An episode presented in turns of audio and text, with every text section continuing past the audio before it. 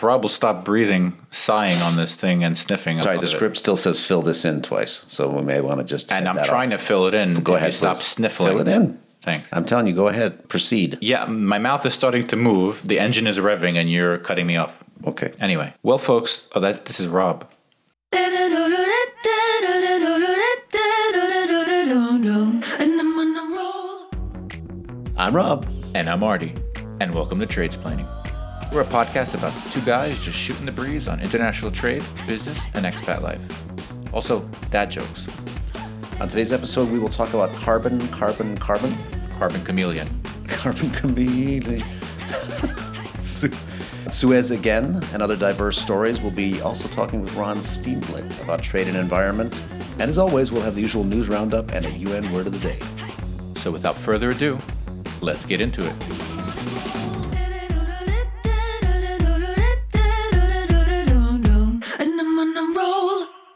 All right, folks, that brings us to episode 17 of Tradesplaining. That's right, 17 big ones. We are now officially a teenager in the podcasting space.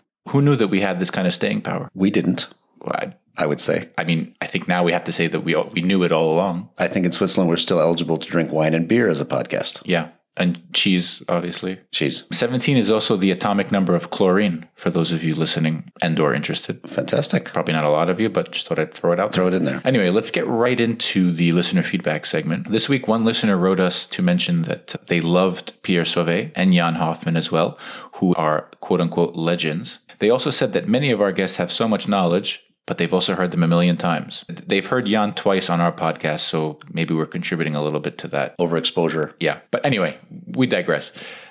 they said they've heard them a million times and they're actually wondering about the younger future Piers and Jans of the world. When will we bring them on the, uh, the the podcast?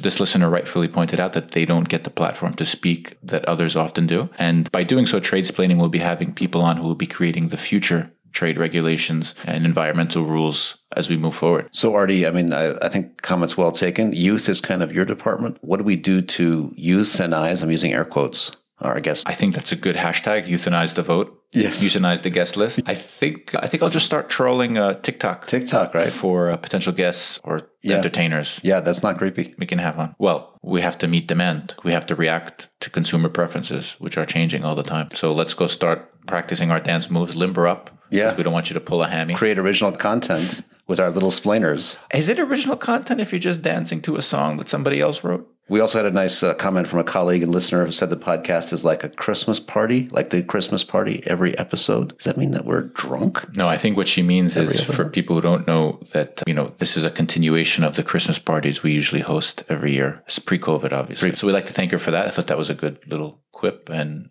massage of the ego. And finally, one new and concerned listener also wrote to us saying that he really liked the tone of the podcast, but asked if it was really true that we receive hate mail, as we mention on the show quite often. And for those of you wondering, yes, we do, but we are completely okay with it. We're just happy to be getting any mail at all. Anything at all. Yeah, Uh, trade.splaining at gmail.com. that is correct. You remembered it this time. Did I trip up on that? No, No, you didn't. Trade.splaining at.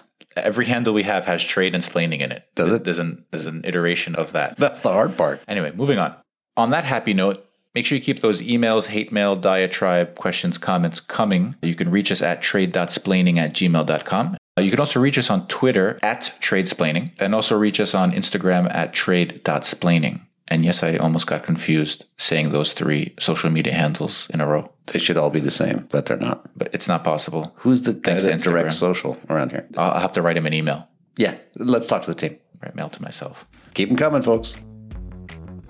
Well, Roberto, like last episode, there's lots of interesting developments, this time on the trade and sustainability front. There's so much material, in fact, that it's almost as if we tailor the episodes to what's in the news at the moment. Yeah, we're smart that way. We call that being demand driven, or as we say in the business, market led. Lucky. So, we will be talking a lot about trade and sustainability and climate more broadly on this episode, bringing what we think are the most important bits of news around those themes this week. But before we pick up on that, we wanted to talk about something that's in the news that builds on last episode's discussion with uh, Jan Hoffmann regarding the, the Suez Canal. And that is that one of Asia's busiest ports, Singapore, is preparing for an influx or deluge quote unquote, of ships and their shipping containers after the week long blockage at the Suez Canal. Log jams and delays were already expected to worsen in Singapore, which at the time that the Suez Canal crisis was alleviated already had 83 container ships waiting in line. Those ships altogether represented more than 300,000 containers and then almost 400,000 en route to Singapore alone. Other major ports are also feeling the strain, and that includes Europe's Rotterdam port as well as Port Klang in Malaysia. And then we're also talking about New York and Jebel Ali in the Gulf as well. So it's not just uh, limited to Singapore, but I think it's a good follow up. One, because it provides us content to talk about, Yeah. fills space, but it also shows, you know, how there one logjam leads to another when we're talking about how trade works. It's compounding many small things, as Jan said. So it's if you got a delay of five days here, five days there, the containers then take longer to get back to where they need to be. And this is, as we've said, uh, having a huge impact on container rates and in general cost of trade and availability of some things. So we're still worried about whether Rob will be able to get a bike this uh, this summer or late late this summer. I think that's a major indicator. Can Rob get a bike or not of whether supply chains are working? I wonder if the container shortage crisis glut will have an impact on if I'll be able to get a job or not. Yeah. Is your job stuck in the Suez Canal? Could be. this has not been reported yet. Oh god, there's an oversupply of dad jokes, is what there is. And those do not seem to have the same issue, supply No, chain no. wise. We're we're high on our own supply of dad joke oversupply. The other bit of news we wanted to mention is on the vaccine front. We haven't as of yet gotten into the vaccine value chain part of it in great detail, which is something that we'll be talking about in the future. We have some great guests lined up, so stay tuned for that. But one thing we did want to talk about very superficially right now is that the US is reported to be on track to have gathered an oversupply of millions of coronavirus vaccines, and they're under pressure for what's being called uh, sort of vaccine hoarding. Now, while the US is hitting this saturation and in some places supply is greatly exceeding demand, the developing world, in contrast, will only reach 60% vaccination in, in 2023 and beyond. So there are a number of things being discussed and how to alleviate this, but interesting space to watch. Tell us a little about that, Ron. Sure, I think you got us right there. That people are talking about, you know, should the U.S., for instance, release effectively what's been said as a as a preference for U.S. vaccine makers for the raw materials. So shouldn't we open that? Shouldn't we provide licensing agreements so there's more manufacturing worldwide? Vaccines can be manufactured in the developing world. Should we waive IP requirements, not just for vaccines, but for other things? So all of these are basically ways to encourage the U.S. to be more open, which is trying to line up with what the administration has said they want to do. They re-entered COVAX, they're providing funding, and so on. So we'll see where that is. And I think it's an interesting case of trade rules and whether these are really trade restrictions because they're not strictly trade policy. They are related to contracts they've signed with raw material manufacturers and vaccine providers. So uh, watch this space, but I think the, that these charges of vaccine hoarding are starting to get uh, more and more serious. I, I think it's interesting if I try to look at it from uh, you know a, a layman's perspective or somebody who's not in the nitty gritty of this every day.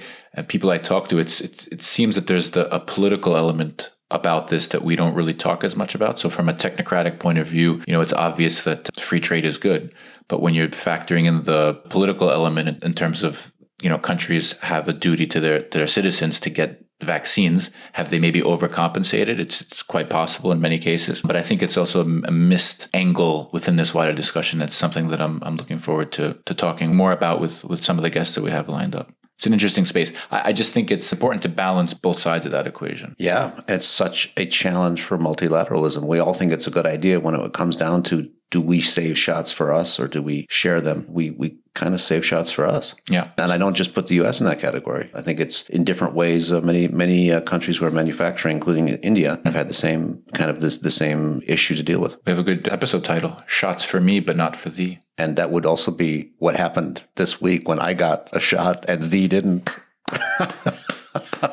I'm in that age category. well th- this is also another episode title it's called don't vax me bro Don't vax me, bro. don't jab me bro Or uh, Boomer got the vax. That's me. boomer got vax this is going to be a sir mix-a-lot remix I'm not sure how we get out of that one. But we're just going to plow right, right through it like a, like a snow truck. the U.S. is also in the news on a more positive front, leading a climate summit as leaders talk about a global carbon tax. So the goal is to reduce carbon emissions by 50% by 2030. It's also significant in the fact that it's seen as a way to rival China from the US's perspective. So the Washington Post has talked a lot about this, specifically on things like climate diplomacy and maybe a bit hyperbolically the end of free trade itself. But what's going on there? Yeah, I mean, the, so the U.S. has now committed to this reduction in emissions by 2030. So they've kind of lined up with what we talked about before. The Chinese had already made a commitment, such a commitment, the EU as well. And this is a good thing. And we see all of these these leaders talking. Whether it's going to be backed up with action, I think is is an open question. But clearly, it's a good signal. But also that we see the geopolitical tensions, as you mentioned. So there's a climate climate diplomacy. How do we, you know, again, it's a challenge for multilateralism, challenge for diplomacy, and this will affect trade as well. And that's when you know we talk about, of course, carbon tax. We're not there yet, but it's starting to be acceptable to talk about it again. So we can have carbon border adjustments. We can, you know, try to price carbon into the way we trade and the way we consume. And even places like the American Petroleum Institute, not normally the environment guys, as we know, might find this to be something they could accept in some way. Mm. So let's see. It, it does seem to be a mass, it's a massive change in signaling, but is it a massive change in the way we do things? That's still an open question. I, I think I'm, I'm sort of I find it interesting that it's it's okay to talk about carbon taxes again, even bring it up in discussion. It's like you know it's like a bad Nickelback song it's okay to talk about it and say that you like it now when it wasn't possible before. Are there good Nickelback? No, there aren't, but I'd be yes, open. Exactly. It's conceptual. Look at this photograph. well, this is the way things work, isn't it? We think it's never possible until suddenly mm, everybody thinks it is. Bobby Kennedy said it. The art of politics is making the impossible seem possible. Yeah. Is that because you were a speechwriter? As I, re- if I remember correctly, I Did you come up you with that line? I'm just, I'm, I'm living my old job. My, my, life is a web of lies. I forgot I made that up. anyway, we digress. We digress. My wife is my wife is a web of lies. No wait. No, my life. Oh, my wife is a is an angel. You jerk. VW also announced last month that it's going all in on electric vehicles and hopes to have the majority of its car sales in Europe, China, and the US be uh, electric vehicle sales by 2030, which is a big, big deal. So much so that Porsche Group, which is not really known for its electrical vehicles, vroom vroom, because yeah, they don't go vroom vroom, they just go swoosh yeah, it's a Nike ad. Yeah, it's fully behind. It's fully behind this, and it's not surprising considering that VW's stock price has soared in the past few weeks following the announcement. I don't know what you think, Rob. I see it as a very positive sign or trend that consumers and, in this specific case, investors are are looking towards sustainability more broadly, and they're making a big focus on that with their wallets and their purchases. And I think enterprises, in this case, the biggest ones, are, are just reacting to capitalize on, on these trends, which wasn't the case before. No, I, I agree entirely. The interesting thing is, will electric vehicles be the thing that will help us get to lower carbon? And some people say maybe not because they will only over time replace current cars so they talk about you know if, if you suddenly go to mass transit or you start bicycling then you you reduce your carbon right away mm. rather than waiting okay 10 years from now i'm going to buy an electric car so it's i think it's part of and you're you're right it is a very good signal as part of it but cities i think especially have to think about is this the way or isn't there also a way to get people out of cars entirely and also, of course, the manufacturing process and so on is not zero carbon. No, that and, well. and and of course, in the U.S., you know, we're still talking about electricity that's often generated in a way that's not so carbon friendly. So, burning coal for the electric battery manufacturing plant is not good. Apparently, that's not good. Although we use the word clean coal, if we just call it clean coal, it sounds better. It sounds better, doesn't it? Yeah, yeah, it sounds better. Yeah. Like gig. Gig economy? Gig economy. Gig economy clean coal go into we the power the gig economy with clean coal powering the gig economy of the future with clean coal. I don't know if it's going to save the planet which goes straight into your river and water supply. I'm just really excited for when we get the first ford f-150 electric pickup truck. Can it still be can just you still see, be could you still be a macho macho macho man? With a ford f-150 with a ford f-150 ford that tough. doesn't do vroom it swishes but it's big and it doesn't guzzle gas. They'll put in a recording of like a very loud diesel engine. That's actually not a bad idea. It's probably we should go work for Ford before they steal that idea. Well, folks, that brings us to the end of what went wrong this week's news segment. Now we'll move on to the interview with Ron Steenblik of the IISD and talk a little bit more about climate change, carbon border adjustments, and his favorite Boy George song. Carbon, carbon, carbon. Is that the one? Chameleon? It's coming.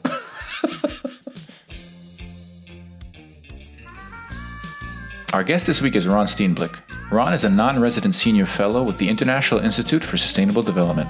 He is currently working on supporting negotiations on liberalizing trade in environmental goods and services and on quantifying and reforming subsidies to fossil fuels, including subsidies to primary plastic production.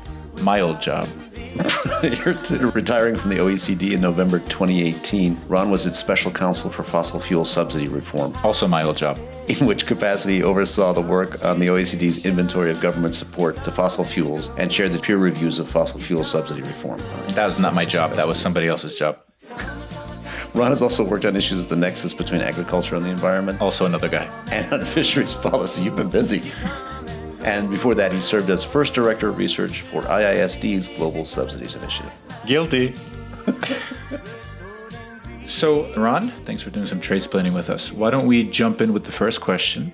And that is by having you tell us a little bit about yourself. So, how did you get into the field of trade in your particular area? What's the journey been like? So I, I came to into the trade area somewhat accidentally. It was the early 1970s, so post Earth Day. Over the next 15 years, I worked in a number of jobs, mainly in energy. When I went back to graduate school, I studied energy policy, and ended up as a young professional at the U.S. Energy Information Administration in Washington. Hmm. The office's resident expert on international trade in coal had just died. So logically, they asked me to work on that topic. After a couple of years, I got a Rotary Foundation scholarship to study at Erasmus University in the Netherlands. I worked for a British expert on oil and natural gas. So of course, I became the resident expert on coal. I, I- I think the guy who had been working on coal there had also just recently died. After a couple of other jobs, I ended up at the International Energy Agency to work on, you guessed it, coal. Coal. My predecessor hadn't died, but he had left early under very mysterious circumstances. My first job was to estimate subsidies to coal producers, which then put me in contact with people working at the OECD. So eventually I transferred to there and later worked for a couple of years on fisheries policy. And here we are 20, more than 20 years later, and it's still hmm. being negotiated at the WTO. I, I did that for a few years, then took off for two in 2006 and 2007 to serve as the first director of research at the Global Subsidies Initiative of the International Institute for Sustainable Development. After I turned to the OECD, and in 2009, the, the G20 had this declaration where they committed to, to phasing out their fossil fuel subsidies. And, and so that's how the OECD got into this. And eventually, before I retired at, in 2018, I was the OECD's special counselor on fossil fuel subsidies. So that's not totally trade related, but as we see, we've seen in some of the structured discussions lately, it's definitely a topic that's coming back to the WTO. And nobody died to get you that last job. Yet. I don't think so, but The job didn't exist. We're, we're all terminal. yeah. Why don't we jump in and let me start start you off to talk about trade rules. So the, the WTO rules, they don't do a lot to, to favor sustainability. So a product, for instance, that's grown in a way that's deforested, that ruins the earth, or is manufactured in a very unsustainable way, is treated exactly the same as a mm-hmm. non-sustainable product. So that that's one example, and I know there are many others. So the, the rules don't seem to be helping us. So should this change and can trade rules help us promote sustainability? Can they help us address climate change? Yeah, th- this is the quintessential issue that since the WTO started talking about trade and environment after several disputes in the late 1980s and, and early 1990s of how do you deal with differences in what they call processes and production methods or shortened to PPMs. The particular reason it's a problem is that the, the way that trade has always worked from the standpoint of clearing customs is that it passes by customs officers and they have to be able to tell what a good is. And, and if they can't tell, make the distinction as it crosses the border, then then basically they, they don't want to have to be responsible for anything else. So the there there are a couple exceptions of where there's some differentiation on the basis of how things made. So, for example, there were there was a special category made for hand loomed rugs uh, a few years ago to distinguish from machine loomed rugs. But but you can actually a trained customs person can actually look at the the weave and uh, warp and weave and say, aha, no, that was that was made handmade. But yeah, yeah, like you said, if it's if the wood is otherwise identical, how there's no way that they can tell that it has been produced through through denuding the forest as opposed to carefully harvesting from a well-managed forest. But should Um, that change? I mean, one of the reasons we're asking is because Switzerland just was voting on a trade agreement with Indonesia where they were they were going to give a tariff for a certified product that was lower than a non-certified product. So could that be a thing? I think it remains to be seen. So far, there have been these kinds of distinctions, but as you mentioned, they it's one thing if, if it's a private private label, but of course that's that doesn't involve tariff differentiation. But I know that Switzerland and sometimes the EU in the past have have basically said, well, what if we just recognize these products as having been certified by private labels and then and then apply some kind of tariff differentiation on that? But of course, that begs the question of, well, who sets the standards and and who basically approves or, or credits the, the certifiers? And is it just the, the standards applied by the importer or is there some mm. international standards? There are a lot of complications that are very difficult to, to deal with in, in, in a trade kind of situation. And so it kind of has to be regulated on one end or the other then. It's not a trade thing it's not trade's fault in a way. It's not about the trade. It's about what happens on either the production end or the consumption end. Well, that's yeah, that's what a lot of people would say is that at the end of the day, it's really the responsibility of the of the producing country to to do it correctly. And but it, no, there are just a, lo- a lot of technical and legal questions to to being able to make that as, as a basis because when you're when you're talking about tariff differentiation, you're talking about real money. And one of the issues is that whenever you have a a process that depends on say some intermediary that that checks up and says yay or nay that they've met this particular standard that leaves that creates a lot of pressure on that certifier. It it opens uh, possibilities for for corruption. It and then you there it also means that that the exporter has to be able to to provide a lot of data and many times that exporter might just not have the capacity to provide the kind of information that's needed to to make this kind of decision so it, it it tends to to work against countries that just don't have the capacity to be able to to show that they're meeting these standards. You want to take next one? He doesn't like the question. I'm from I'm a coastal elite. I see, I see. so, okay, maybe I was simplifying it when talking about trade rules or tariffs. But for instance, there's been, as you said, 20 years of discussion on another thing that has a big environmental implication, which is fishery subsidies. So the fisheries are, are subsidized. There's overfishing. This has a pro, you know, has a huge impact on the, the, the, the number of fish out there and, and potentially biodiversity and so on. So is 20 years enough? Dr. Ngozi, the new head of WTO, says 20 years is enough. We should bring this home. What do you think? Do you think that they can bring it home? Can they agree on, on the fishery subsidies agreement, which would reduce subsidies and, and have potentially a very positive effect on the environment? And I guess also it would be good for, for listeners to get a better sense of one, as Rob asked, what are they negotiating on? Why is 20 years not enough to get an agreement on here? And what are sort of the main impediments to this? What could possibly be holding up an agreement like this for, for 20 years? Well, some of it comes down to uh, the question of special and differential treatment and, and should developing countries be able to provide subsidies and particularly for artisanal fisheries. And these are terms that are that are being that are that differ from one country to another. For example, when I worked on fisheries, one of the Scandinavian countries had a category for artisanal fisheries and and artisanal fishers or, or, or recreational fishers were allowed to use nets a, a, kilometer long. I don't know how many recreational fish use something like that big. I wouldn't be able to fit it into a, a, truck. I mean, not that long. But a lot of it, I think, comes down to to that of differences between developed and developing countries and developing countries feeling that they want the flexibility to to to be able to subsidize to build up their fleets, particularly those who are at the moment, like in West Africa, that are have a lot of foreign fleets that are coming in and and dominating their their fisheries, particularly in the outer edges of, the, of their exclusive economic zones. But also, it's it's waxed and waned in terms of importance during the period first when the multilateral negotiations, the Doha round was was really in full force, and then then finally the members deciding that well we'll, we'll take this on as, as a separate issue and and reopen it and, and so forth. But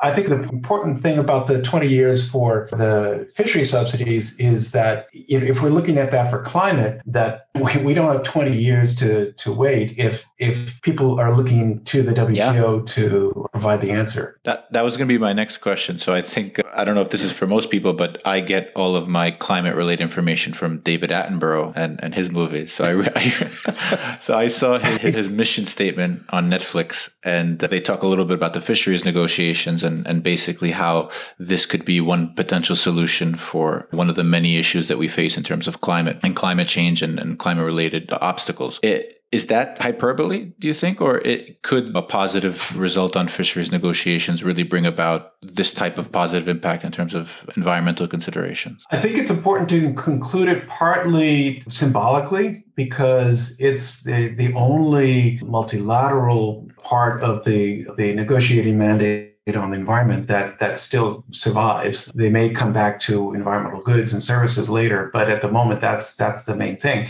And so if they don't succeed in getting this, it really brings into question the ability of the WTO to to conclude anything on related to trade and environment. Period. But will it solve everything on fisheries? No. I mean the, the, the really big issue on fisheries is management. Not I mean subsidies are an important issue and and they're crazy. I mean subsidies should not be a drain on countries' finances. So to the extent that it shows that the that things can get done and and we start to make a progress to to and recognition of the need for reform in fisheries, I think that's positive, but it, it won't solve all the problems. While we're on this topic of, of climate change and, and developing countries, one question we, we have is there tends to be this broad suspicion among developing countries that any and all or most solutions to climate change that are proposed by rich countries, for instance, when you're talking about a carbon border adjustments and things like this, they're just another way to hold back development. So the question is, are they right? Are developing countries really being forced to bear a larger relative share of, of the socioeconomic burden? Yeah, I, I think that that the developing countries have a point, but but I think that there's a there's a place where they where the developed and the developing countries can meet on this, and that is the increasing help of a technical nature, maybe some of a financial nature from the developed countries to the, the developing countries to, to improve their, their carbon footprint, to reduce their use of fossil fuels, et, et, et cetera. They, but sometimes I, I do feel as if maybe some developing countries are, are really not thinking hard enough about the, the, the, benefits to themselves of, for example, reducing the carbon emissions can also reduce emissions of local pollutants like a particulate matter. I mean, we see in, in places like Delhi just outrageously high emissions of, of PM 2.5, you know, uh, small particulate matter that is extremely harmful to, to, to people and that, that it's in their own interest to to reduce fossil fuel combustion, which is really at the end of the day the, the, the big problem, and not just say, well, we're a developing country and therefore we we should be able to do what we want. I mean, yes, in, in one sense, all countries are sovereign and have the right to do what they want, but but they I, I would like to see them think more about their the own co co benefits for themselves of of doing this. But yes, I mean to come back to things like border carbon adjustment, I understand why why several countries are considering it because they're they're afraid of of, of carbon leakage and the competitiveness effects of, of going more and more stringent. The whether or not some of those concerns are are also a little bit exaggerated. I, I think there's an argument sometimes to to be made in that uh, area as well. So, but what I, I, I would also like to echo though one thing that was said by Pierre Sauvé in, in in your interview with him, which is that at the end of the day, too many people look to blame environmental problems on trade when actually the issue is elsewhere, but also look to the trade regime to solve environmental problems that should be dealt with by other fora. And it's very political to think, well, We've already cut all our trees and we, we've already done all the polluting we're going to do. We've kind of exported some of that in a way for into goods that we're consuming that are being manufactured, for instance, in China. And now we're going to suddenly put a tax. I think it, it really plays into this developed versus developing dynamic. And it really plays into their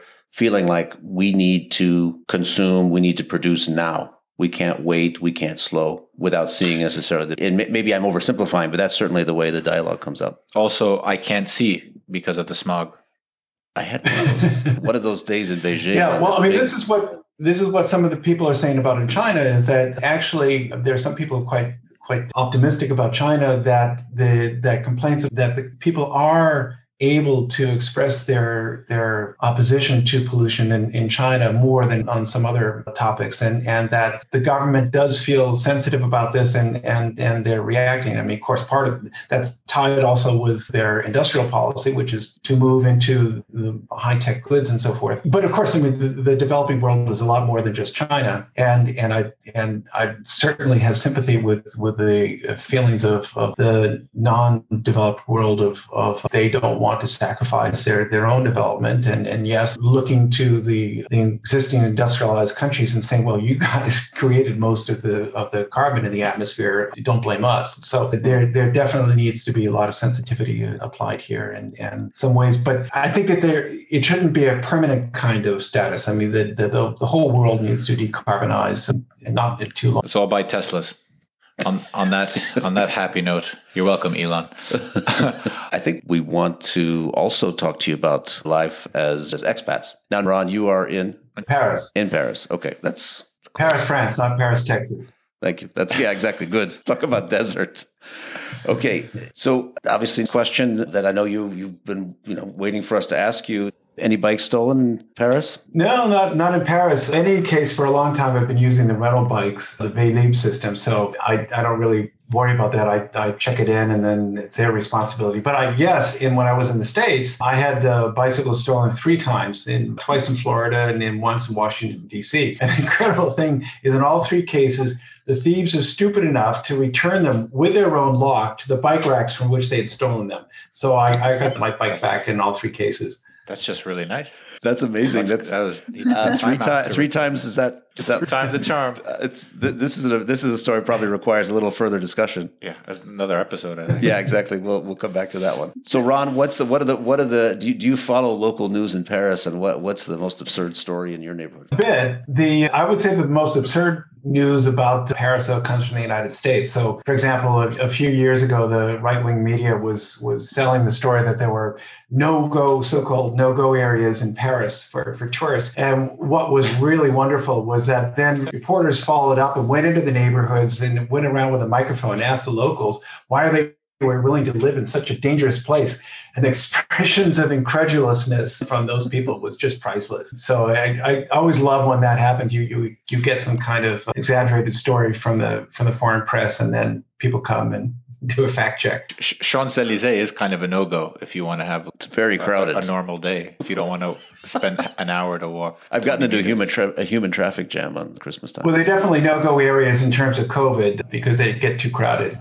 Yeah. Yeah, these days, that's right. So, I mean, we, we can't. We, we have to finish off the episode with the the dessert topping that is interview questions. Yep especially when it comes to trade splitting. And that is where in Geneva is your favorite kebab? Rob has his preferences. He usually asks leading questions, so I won't. But what I will say is that it's usually not Alamir, which I've been told is actually better than Parfum de Beirut. Ron, you don't have, if you come to Geneva, do you have a favorite kebab or what's the one? What's the, what's I cannot tell a lie. I've never eaten a kebab in, in Geneva. Probably the last kebab I ever ate was in Turkey. But for one, in is Rome. that Paris doesn't really have very good Indian restaurants. So I'm always going out for Indian food in, in Geneva. But I am right now very excited about a local Lebanese store around the corner that sells extremely good falafel sandwiches. So if you ever come to Paris, I'll, I'll definitely show you what a good falafel mm. sandwich tastes like. Which how do we find it? Which arrondissement is well, it? Well, before he names it, we he need to work out a sponsorship arrangement. We can't just yeah, exactly. Insert name here. Parfum de Beirut is like dining out on on all this free sponsorship you're giving him. This is like sorry, I'm sorry, I have to rant. It. Parfum de Beirut is like the Bubba Gump shrimp in Times Square of Geneva. We could do yeah, we could do like NPR. Start off as like I just love Parfum de Beirut. Mm-mm-mm. Just like and that. The funny thing is, if if you're a, if you're a regular, Alamir is literally two steps away. Yeah. So if you walk past Parfum de Beirut, they usually pop out to see like where is he going or she. and if you go, so you have to like walk around the block a few times before. And we both in. know that if we start east of Parfum de Beirut, we go there. But if we start west of it, we end up at Elamir. And we can't remember which one it is because it's 3 a.m. So I think that probably brings us to a close. Thank you very much. I think it worked really well. I think we, we well we learned a lot on not just to make it about ourselves, Rob, but we I think we did learn a lot about topics we we just speak, as I said, very superficially about. But well, it is about ourselves.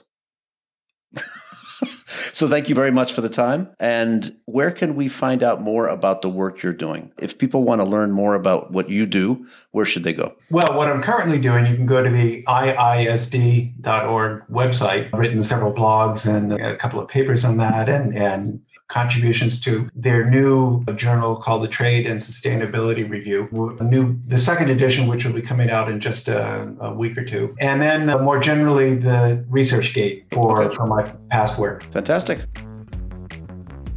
So that brings us to the Overheard at the UN Beach Club segment, everybody's favorite revival. We've rebooted this recently. You'll be happy to. And they are open. they are open for business. And it's kind of warm enough. It's getting there. It's creeping up. So I, I was there, obviously. And as with everybody, I was celebrating English as a Mother Tongue Day on 23 April. You do get around. I you get still around. haven't made it to the other side of the lake, though. This one's on this side of the lake, thankfully. And, uh, you know, you and I dabble in English. We're not I've great known- at it, I've been known to dabble. but we did really badly fail the English test the UN put out. By we, you mean you. You didn't take it. Yeah. is the thing. From many countries, many words from uh, different use of English. So there was only one word they asked us to f- define from the US. So they gave us a word. It was called adorkable. Adorkable. So Artie, what does adorkable mean to you?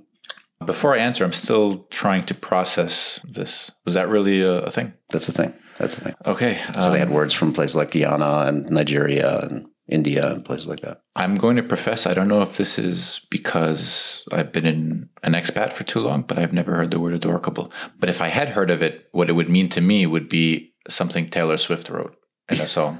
Do you want to do you want to hum a it. few bars? No. You're adorkable to me. Or maybe instead of Dankeschön, they could sing adorkable. Adorkable, That's what you are. adorkable. Apparently, it means you're so dorky It's that cute. it's cute, and that I think defines tradesplaining. I, I wouldn't say we're dorky. We're, we dorky? we're like we're we're risque. The way you say that is pretty dorky. We, we we say things with panache and elan. so dorky. It is dorky. It's fine. I own it. We are dorky. We are adorkable, and you're adorkable to me. We need to put this on social. Call the team. On social. Call it. On social. I'm trying to do the lingo. on social. You're failing. Don't try. Just trying. But what does adorkable mean? yeah, it means that just that. Not doing what we were doing before and calling it a different name. That's actually a good point. That that is exactly what we've been trying to do all along. But now we're going to call it that. Okay. Uh, now I'm on. I'm confused. Yeah, exactly. But I'm on second. What's or on? you're on first. Third. Anyway, moving on. Moving on. Digressing.